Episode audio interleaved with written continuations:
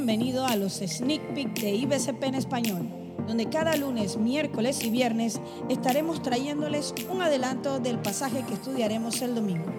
Toma nota y compártelo en tus redes sociales con tus amigos.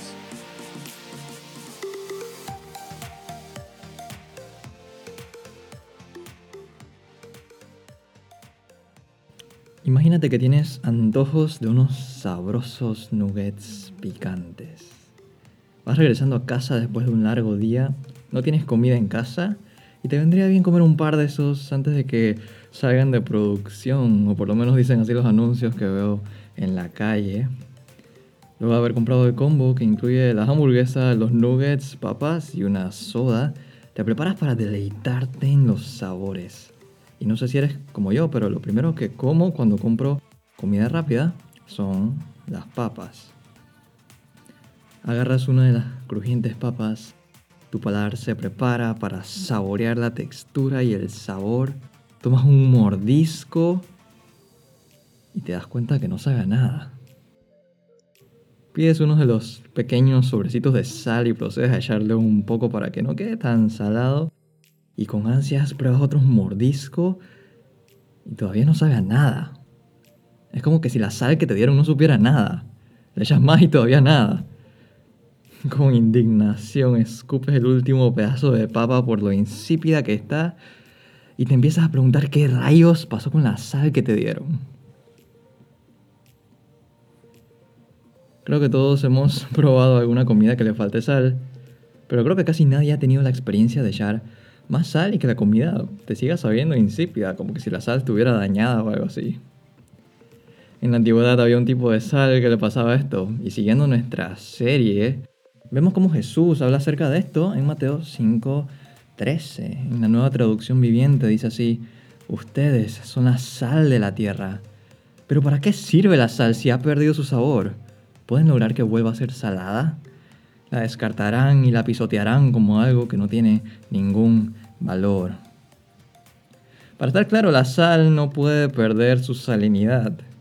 Los procesos de hoy en día para la extracción de sal son lo suficientemente buenos para que la sal que comes con tus comidas llegue a tu mesa de forma pura y sabrosa.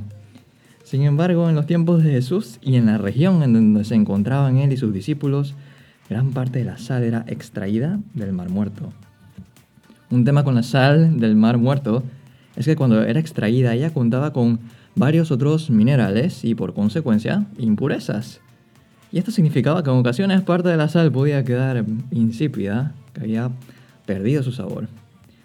Uno de los usos de la sal era, al igual que hoy en día, darle sabor a la comida. Y otro de los usos era el de utilizarla para preservar la comida. Igual que hoy en día, para hacer más lento el proceso de descomposición. Tú le tiras sal a una carne, la metes en la nevera y efectivamente retardas el proceso de descomposición. Y al mismo tiempo la sazonas para, para un rico asado más tarde. Jesús le dice a sus discípulos, luego de haber recorrido por todas las bienaventuranzas, ustedes son la sal de la tierra. Eso dice algo acerca de quién eres si has creído en Jesús, cuál es la identidad que Dios te ha dado.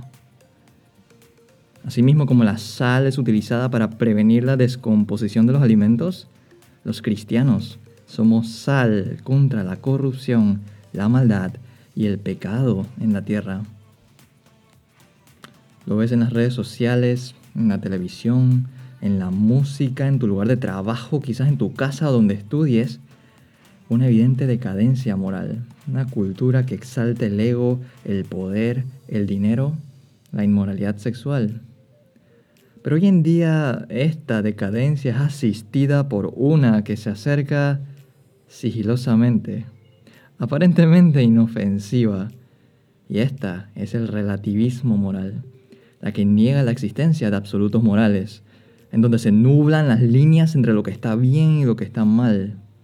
Esta es la que racionaliza y normaliza el mal, la que dice que si crees, sientes y piensas que lo que estás haciendo está bien, entonces no hay problema esta línea de pensamiento sostiene que si no hay estándares morales absolutos, entonces todo vale. No hay juicio, no hay castigo, no hay mal y al final no hay un Dios. Y cuando te das cuenta, te encuentras hablando con personas que te dicen que el mal no existe, que todo es cultural y que creen que son personas buenas.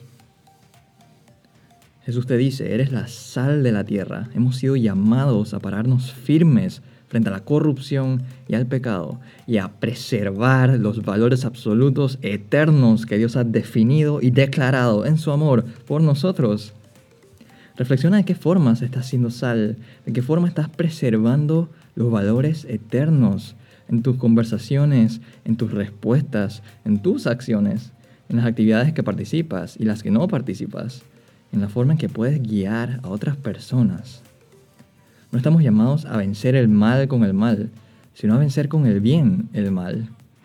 Y que por la forma en que vivamos podamos demostrar a Cristo y por nuestras palabras sazonadas con sal podamos compartir el verdadero sabor de Dios que cambia vidas y trae a las personas de las tinieblas a la luz, de la muerte a la vida eterna.